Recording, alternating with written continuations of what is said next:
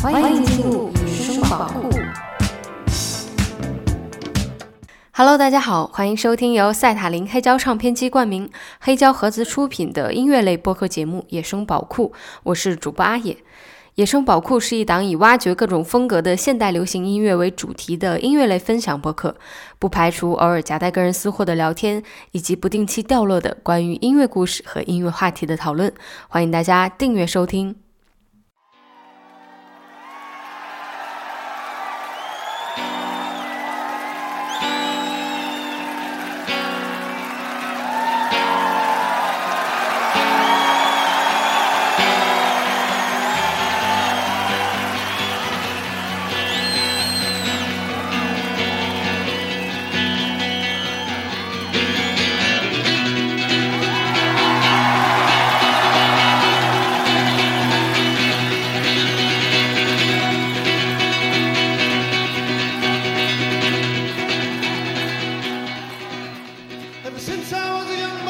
在正在听到的歌曲来自1985年末 David Gilmour 在伦敦和 Pete Thompson 联合演出当中开创性的一版翻唱。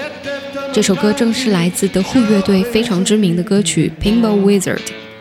在这个版本当中，Pete Thompson 第一次的为我们重现出了如此精简有力的演奏。而这场表演的最大不同就在于，他将所有的电声乐器都换成了原声。放弃一切的效果器音色，用最原始的吉他声音来诠释经典。那一年，unplugged 不插电这个词还没有被广泛的使用。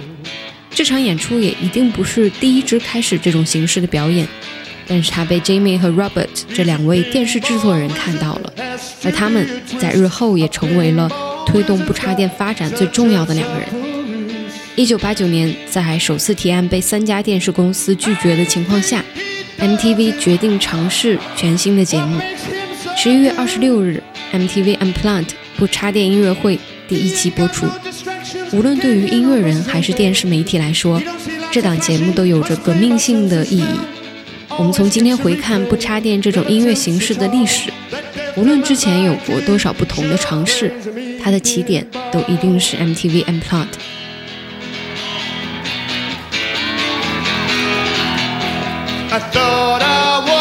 The bally table king, but I just handed my pinball crown. 我很喜欢今天这期节目的标题，叫“拔掉一切的插线头”，有一种打破重塑的感觉。在摇滚乐发展了近四十年后，热爱音乐的人们再次创造出全新的形式，让不插电的表演成为如此有魅力的存在。而事实上，从不插电音乐会播出后，这种形式被大范围的应用在了各个演唱会和专辑当中，也产生了无数经典的作品。但是由于节目体量的限制，我们今天只顺着 MTV Unplugged 这档节目当中的内容来感受不插电音乐的独特魅力。当然，也欢迎大家在评论区内继续分享你喜欢的不插电现场。那现在，让我们拔掉所有的插线头，开始聆听原声音乐的魅力吧。一九九一年，保罗·麦卡特尼登上了 MTV Unplugged 的录制现场，这也是这档节目录制发行的第一张专辑。保罗用温暖治愈的声音赢得大量好评的同时，也推动了不插电的音乐形式进一步的进入到大众的视野当中。保罗在不插电现场中演绎的这些歌曲，大多数是来自于披头士时期，但是相较于当时史诗般的概念专辑、奇思妙想的录音技巧。以及实验性的迷幻艺术，这场 unplanned 的形式显得非常的轻松极简。其中还有四首是保罗自己的作品，令我印象比较深的是这首 I Lost My Little Girl。这是保罗在十四岁创作的人生第一首歌曲。那个时候的他只熟练的使用 G、G 七和 C 三个和弦，利用这三个和弦的变化，保罗写出了这首歌。这样简单的和弦加上不插电的形式，保罗已经完成了最极简的演绎。在舞台上，他带有着诙谐的肢体动作，时而搞怪的唱腔。虽然已经不再年轻，但是在唱这首歌的时候，他还像是十四岁的少年般童稚可爱。保罗始终用他的真诚来打动着大家。从 The Beatles 到一九八零年代 Win 乐队，再到后来个人发展。以及与 Steve Wonder、Michael Jackson 等流行巨星的合作，保罗·麦卡特尼的音乐历程像是一次又一次全新的冒险。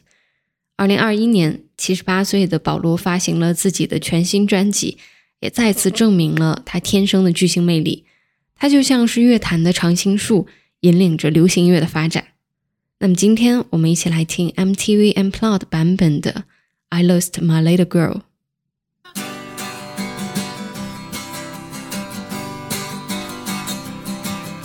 I woke up late this morning. My head was in a whirl. Only then I realized I lost my little girl. Oh,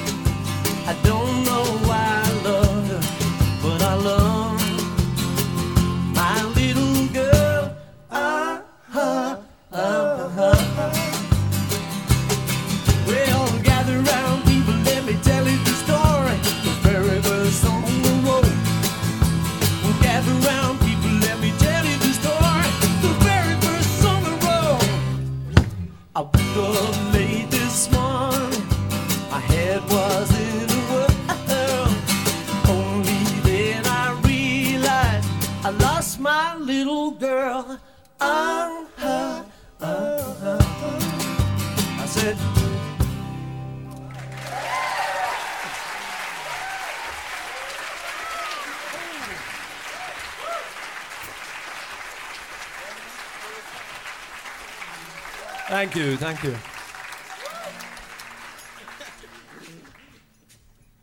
You never did it because of that line, uh, her hair wouldn't always curl. Couldn't handle that line. Still, there you go. Okay. Right then. Many years later, I writ this one. 一九九一年四月，MTV Unplugged 播出了第一场原声说唱主题的节目。其实之前我是没有想到 不插电的形式也可以用到说唱上。这期节目请到了四组说唱歌手进行演出，其中最精彩的还是 LL Cool J 带来的《Mama Said Knock You Out》。这首歌是 LL Cool J 最成功的单曲之一。欧阳靖曾经说过，如果没有听到这首歌，可能他自己也不会走上嘻哈的这条道路。那这首歌也开创了 hip hop 文化当中很经典的 beef 这一形式。其实我对于嘻哈的了解并不是特别多，但是每一次听到 LL Cool J 他的作品，总会感受到一些关于 hip hop 的某种东西，某种不可名状的东西。在这次不插电的现场当中，从听觉上没有了我们熟悉的采样的循环、搓碟的效果，被原声乐器和伴唱们取代后。仍然没有失去我第一次听到这首歌时候的感觉。Cool J 全程赤裸着上身，这场演出也许是 MTV 历史上现场站着的人数最多的表演。他和观众之间的距离非常的近，好像一下子就把演出棚变成了相当地下的 live house，能够感受到空间的气质也在跟随他发生变化。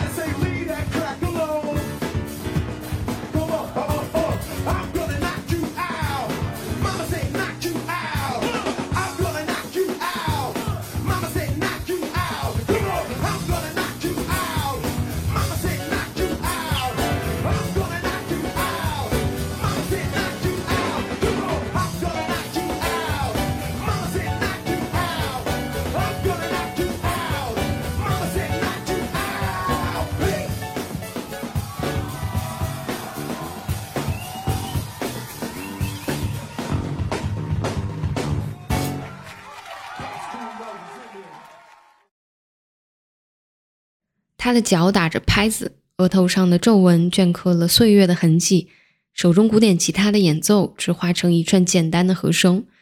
在演唱这首歌时，他的眼睛微闭着，没有流露出过多的表情，但他的琴声呜咽，声音凄凉，以至于现场观众即便隔着屏幕也会湿了眼眶。那一刻，他不是人们口中的吉他之神，他是略显苍老的父亲 Eric Clapton。一九九二年，Clapton 在 MTV 不插电演唱会上唱了《Tears in Heaven》，这首歌被收录在专辑《Unplugged》当中。同时，这张专辑也作为不插电的标杆，斩获六项格莱美大奖。这首歌打动无数人的原因，我想一定是它背后的故事与音乐真诚的情感。九一年的一天，Clapton 四岁的小儿子意外从高楼坠亡，突如其来的丧子之痛让 Clapton 含泪写下了这首歌。他将自己悲痛的心情和对儿子的思念寄于音乐，而不插电的版本当中，没有电声的衬托和效果器的浮华，现场古典吉他、古典钢琴、手鼓的演奏却更为真挚感人。Clapton 饱经沧桑的声音让人心碎，这是时间沉淀下最感人的声音，苍凉悲壮又温情脉脉，表达着父亲对孩子无尽的思念。有人说，Clapton 一生离不开四个词。酗酒、嗑药、女人、音乐，但我认为这些都是他感性、敏感与渴望爱的表达。在他的歌曲里，太多讲述的都是他对至亲至爱的情感。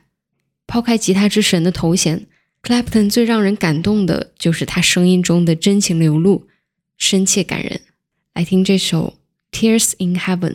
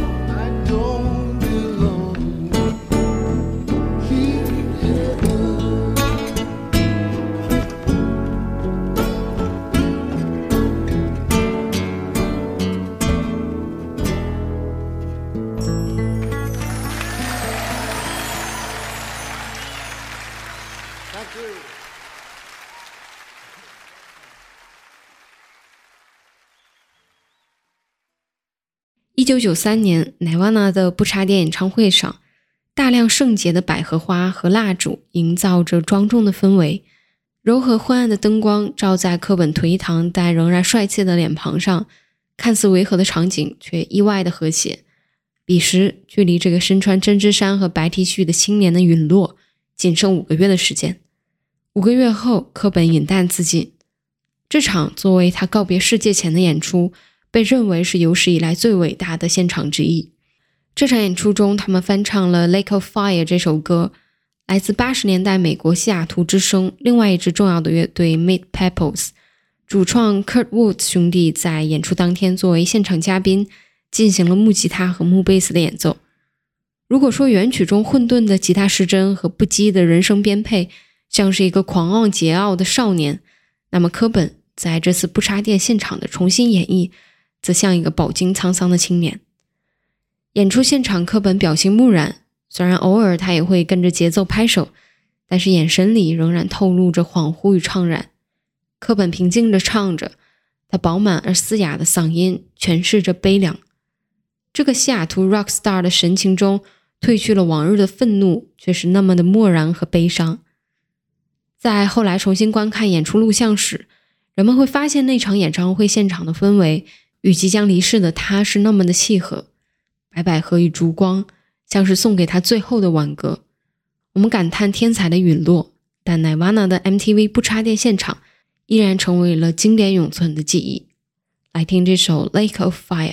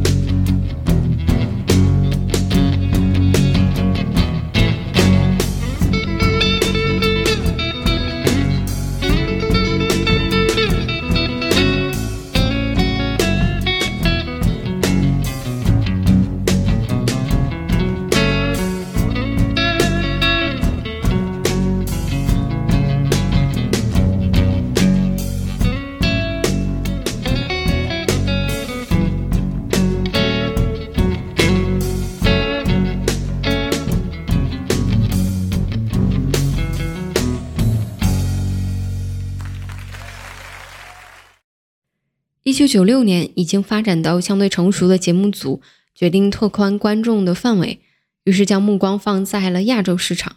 九十年代，日本的音乐产业发展无疑是最顶尖的，因此 MTV Plan 的第一组亚洲艺人选择了日本最成功的音乐组合之一——恰克与飞鸟。他们从七十年代末出道，凭借两个人出色的音乐才华，创造了一首又一首的金曲作品。不仅在日本有着非常重要的影响力，他们的很多作品也被港台地区的歌手翻唱。比如我们非常熟悉的那首《让我欢喜让我忧》，就是翻唱了他们八一年的单曲《男和女》。因此，作为第一个受邀的亚洲艺人，恰克与飞鸟在一九九六年的这场不插电现场中，为我们贡献了绝对精彩的演绎。当年和他们同时期参与节目的还有绿洲和威猛乐队的 George Michael。而事实证明，恰克与飞鸟用精湛的歌曲改编和稳定的演唱。让亚洲之声征服了所有的观众。值得一提的是，他们在歌曲串场间隙幽默的 talk 环节，以及所有乐手默契的合作，都让整场演出呈现出非常松弛的玩音乐的状态。这也是我觉得最契合不插电这种演出形式的。我会把这次演出完整的视频链接放在 show notes 里，非常推荐大家在节目之后可以去找来看看。今天节目里要给大家推荐的歌，正是他们九一年发行的《Say Yes》这首歌。很多人听到是因为它作为日剧《一百零一次求婚》的主题曲，在浪漫温暖的情歌氛围中，这首歌也成为两个人最畅销的单曲。在这次不插电的现场，歌曲脱离了原本那种相对宏大的声景，简单的吉他和钢琴让流畅的旋律和副歌部分精妙的和声突出出来。如果说原版像是盛大的婚礼现场，那么这个版本则更符合只有两个恋人单纯美好的求婚画面。如果你是第一次听这首歌，那么一定要在后面再去听一下原版。Say Yes 的旋律魅力会吸引着你一直一直的循环下去。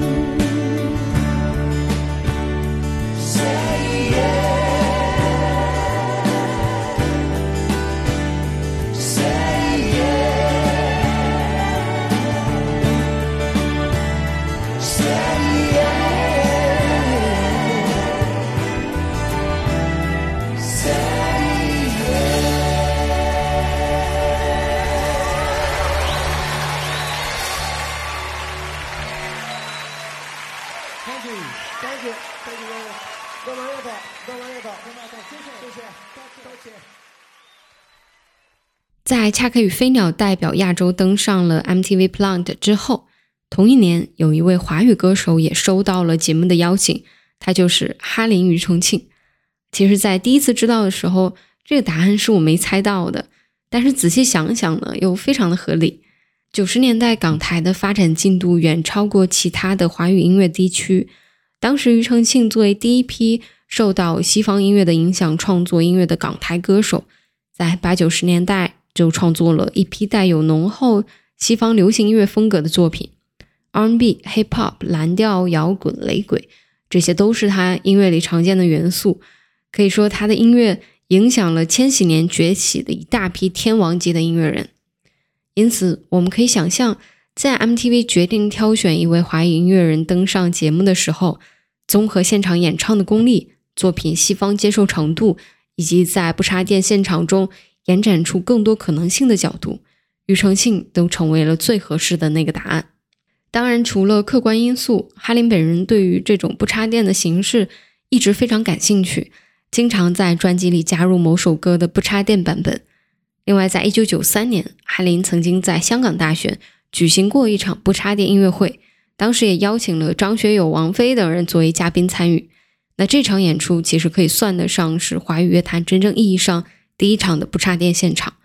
我觉得，相比于 MTV，可能是在自己主场的缘故，哈林的发挥要更自如流畅一些。那回到今天我们的歌曲，在九六年的现场，哈林一连唱了十几首的歌。每一首都做了重新的编曲设计，flamingo、轻爵士、古典弦乐等等元素都被很好的融入在了歌曲里。但其实我最喜欢的还是其中编曲最简单，但是唱起来最有难度的《靠近》这首歌的原曲是一九九五年哈林加盟新力哥伦比亚第一张专辑的主打歌。这首歌的演唱难度相当的大，反复切换的真假音。还要保持副歌的爆发力，以支撑作品的情绪表达。而当失去更多编曲上的支持时，只变成简单的吉他伴奏，对于歌手就是更大的挑战。虽然哈林在这一场的表现不能算是最佳，但是仍然称得上非常精彩的呈现。那下面就让我们一起来听一下这首来自 MTV Plunk 版本的《靠近》。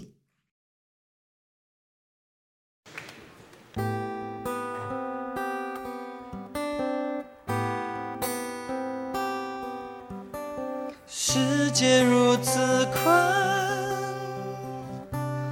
距离总是让我们无法坦白。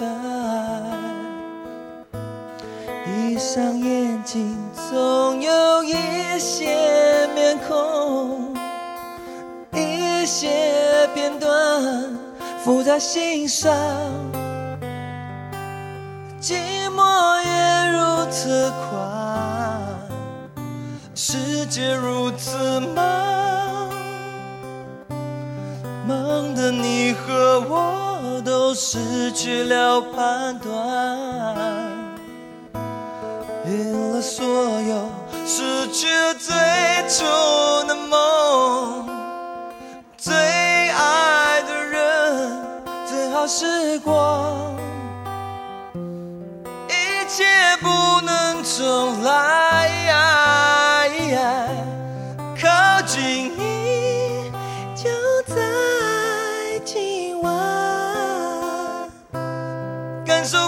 自心中温暖，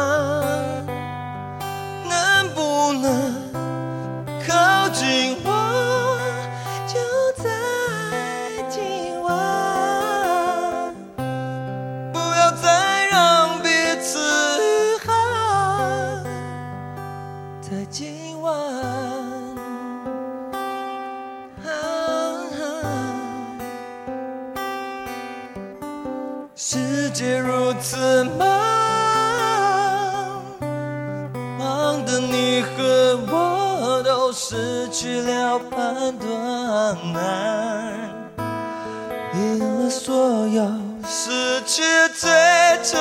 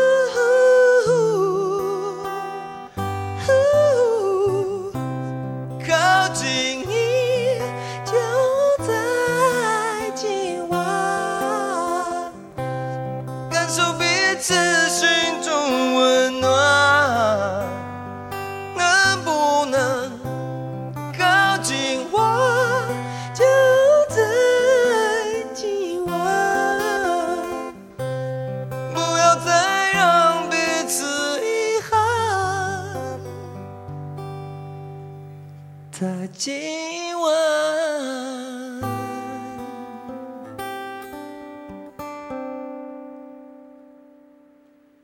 谢谢，谢谢各位。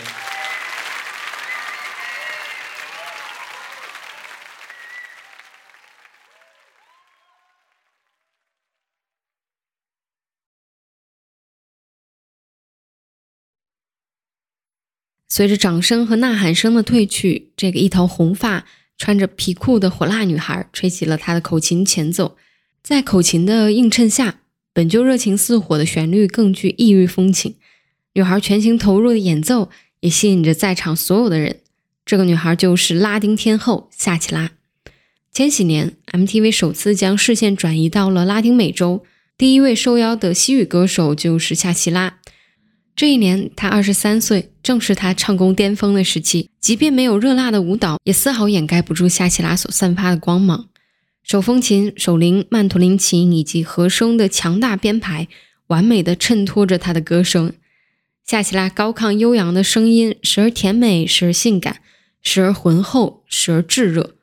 充满生命力的舞台，让在场的每个人都沉迷其中。热情奔放、激情浓郁的拉丁音乐，将现场的气氛拉到了极致。人们已经忘了这是一场不插电的音乐会。台下的观众按耐不住激动的身体，站起来随节奏摇摆，而台上乐手的彼此 solo 也沉浸在演奏之中。这是一场精彩到无以复加的不插电演唱会。这张不插电专辑获得了第四十三届格莱美最佳拉丁流行专辑奖，全球销量突破一百五十万张。毫无疑问，这是对夏奇拉九十年代在拉美辉煌的最好诠释他是实至名归的拉丁天后。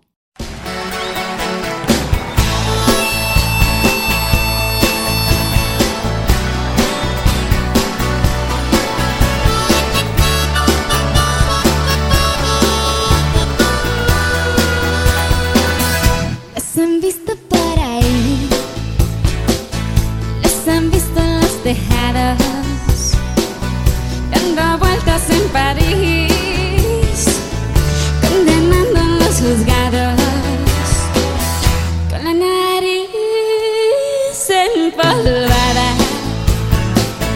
de corbata o de blue jeans. Los han visto en las portadas todas, sin más nada que decir.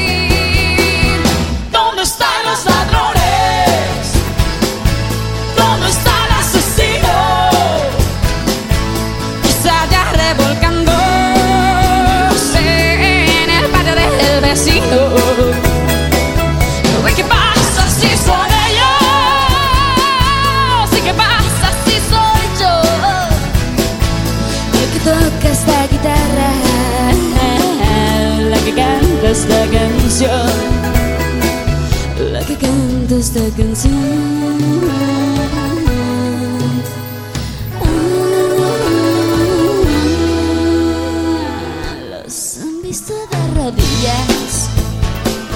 Sentados o de cuclillas, parados dando lecciones en todas las posiciones, predicando ofreciendo pensarte.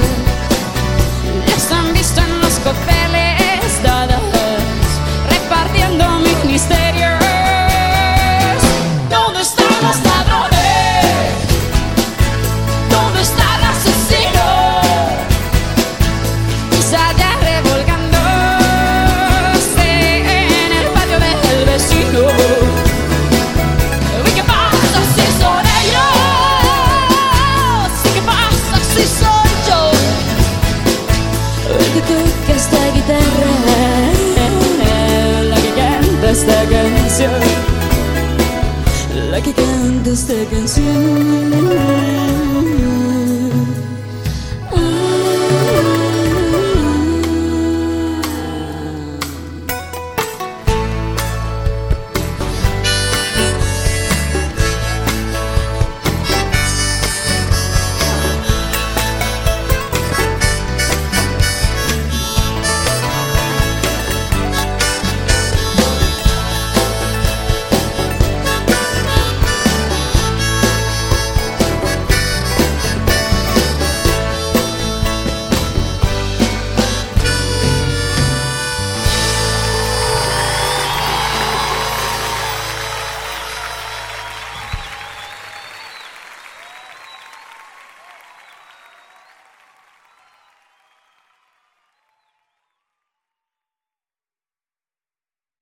今天的最后一首歌，想来推荐 MTV M Plus 历史上很特别的一期。